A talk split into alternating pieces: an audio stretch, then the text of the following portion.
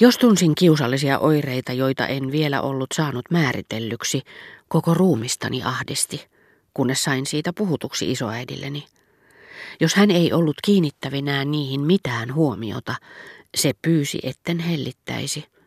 Joskus menin liian pitkälle, ja rakastetut kasvot, jotka eivät enää aina hallinneet liikutustaan yhtä hyvin kuin ennen, päästivät näköiselle säälivän ilmeen, tuskallisen vääristymän.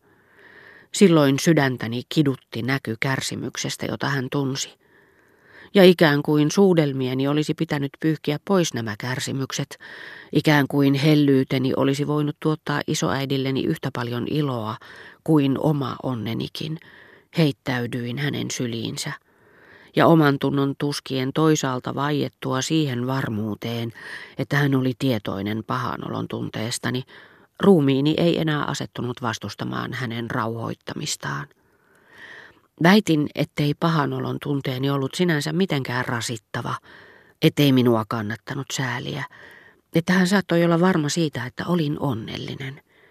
Ruumiini oli halunnut osakseen tarkalleen niin paljon sääliä kuin se ansaitsikin – ja mikäli tehtiin tiettäväksi, että oikeanpuoleiseen kylkeen koski, se ei asettunut vastarintaan, vaikka väitinkin, ettei tämä kipu ollut tuskallinen, eikä estänyt minua olemasta onnellinen.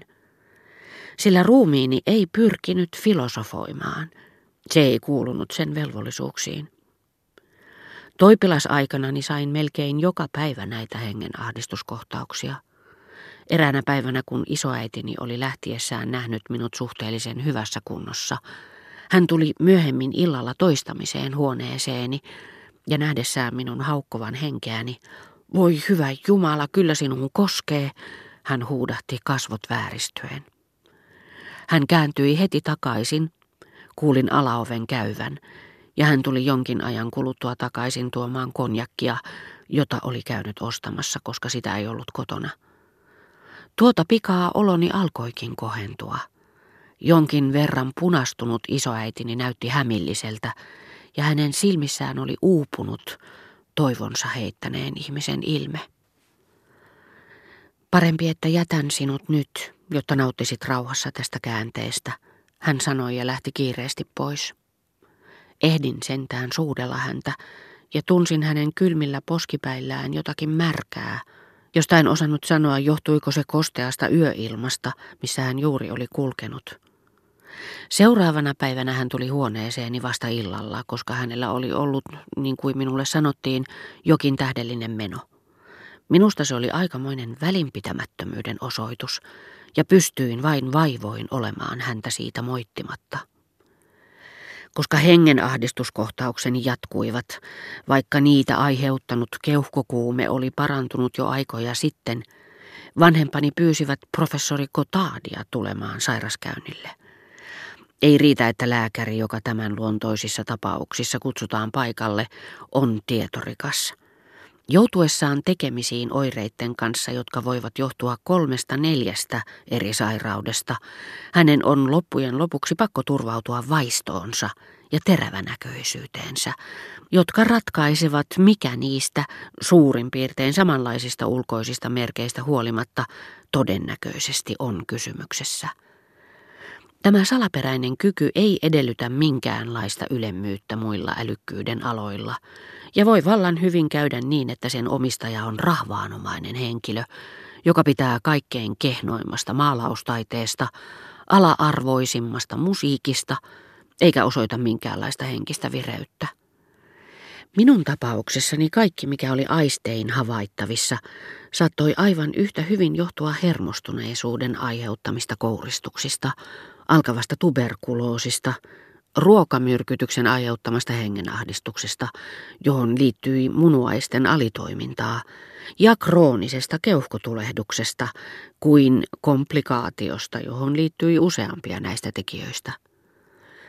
Mutta hermostuneisuudesta aiheutuvat kouristukset vaativat parantuakseen vähättelemistä, tuberkuloosi huolellista hoitoa ja eräänlaista yliravitsemista, joka olisi ollut vahingollista astman tapaisessa artriittisessa tilassa, ja olisi voinut käydä vaaralliseksi ruokamyrkytyksestä johtuvassa hengenahdistuksessa, jonka edellyttämä dieetti taas olisi ollut kohtalokas keuhkotautiselle.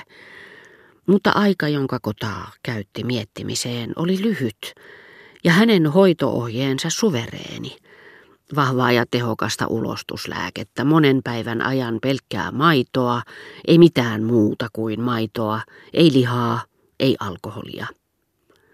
Äitini mumisi, että minun olisi sentään ollut korkea aika voimistua, että olin jo muutenkin tarpeeksi hermostunut, että tämmöinen dieetti ja hevoskuuri kyllä saattaisivat minut alikuntoon. Näin Kotaarin katseesta, yhtä huolestuneesta kuin jos hän olisi pelännyt jäävänsä junasta, että hän mietti, eikö taaskaan ollut antanut valtaa hellälle luonteelleen. Hän yritti muistella, oliko ottanut jäätävän ilmeensä, niin kuin mies etsii katseellaan peiliä, jotta näkisi, onko unohtanut sitoa solmionsa. Epätietoinen kun oli, ja ottaakseen kaiken varalta vahingon takaisin, hän vastasi töykeästi, minulla ei ole tapana toistaa hoitoohjeitani, saisinko kynän ennen kaikkea maitoa. Myöhemmin kun olemme päässeet eroon kohtauksista ja unettomuudesta, minulla ei ole mitään sitä vastaan, että saatte vähän keittoa tai muhennosta, mutta aina maito on tehtyä. Ole. Kyllä te siihen totutte. Espanjahan on muotia. Ole, ole. Hänen oppilaansa tunsivat hyvin tämän sanaleikin, johon hän aina turvautui määrätessään jonkun sydän- tai maksapotilaan maitodietille. Sitten palaatte aste asteelta tavalliseen ruokavalioon.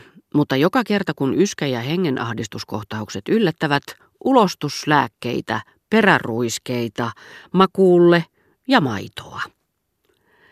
Hän kuunteli sanaakaan sanomatta ja jäätävän näköisenä äitini viimeisiä vastaväitteitä, ja koska hän lähti talosta vaivautumatta selittämään, miksi tämmöinen ruokajärjestys oli välttämätön, Vanhempani arvioivat sen tapaukseeni soveltumattomaksi, syyttä suotta heikentäväksi, eivätkä kokeilleet sitä minuun.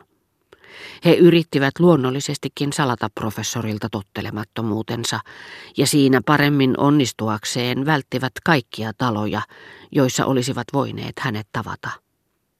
Sitten tilani vain pahentuessa päätettiin, että minuun sovellettaisiin kirjaimellisesti kotaadin hoitoohjeita – Kolmen päivän kuluttua Korina ja Yskä olivat poissa ja hengitin taas kunnolla.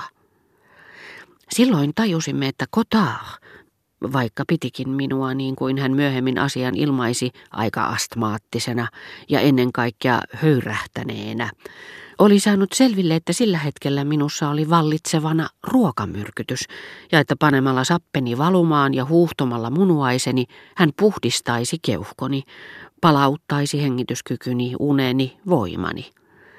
Ja tajusimme, että tämä tolvana oli suuri lääkäri. Vihdoinkin sain nousta ylös. Mutta näytti siltä, ettei minua enää lähetettäisikään Chanceliselle. Se johtui muka epäterveellisestä ilmasta. Minä kyllä arvasin sitä käytettävän tekosyynä niin, etten enää voisi tavata neiti Swannia – ja alistuin toistelemaan kaiken aikaa Gilberten nimeä, niin kuin voitetut yrittäessään ylläpitää äidinkieltään, jota eivät unohtaisi synnyin maata, jota eivät enää koskaan tule näkemään. Joskus äitini sipaisi otsaani ja sanoi, no eivätkös pikkupojat enää kerrokaan äidille, mikä mieltä painaa.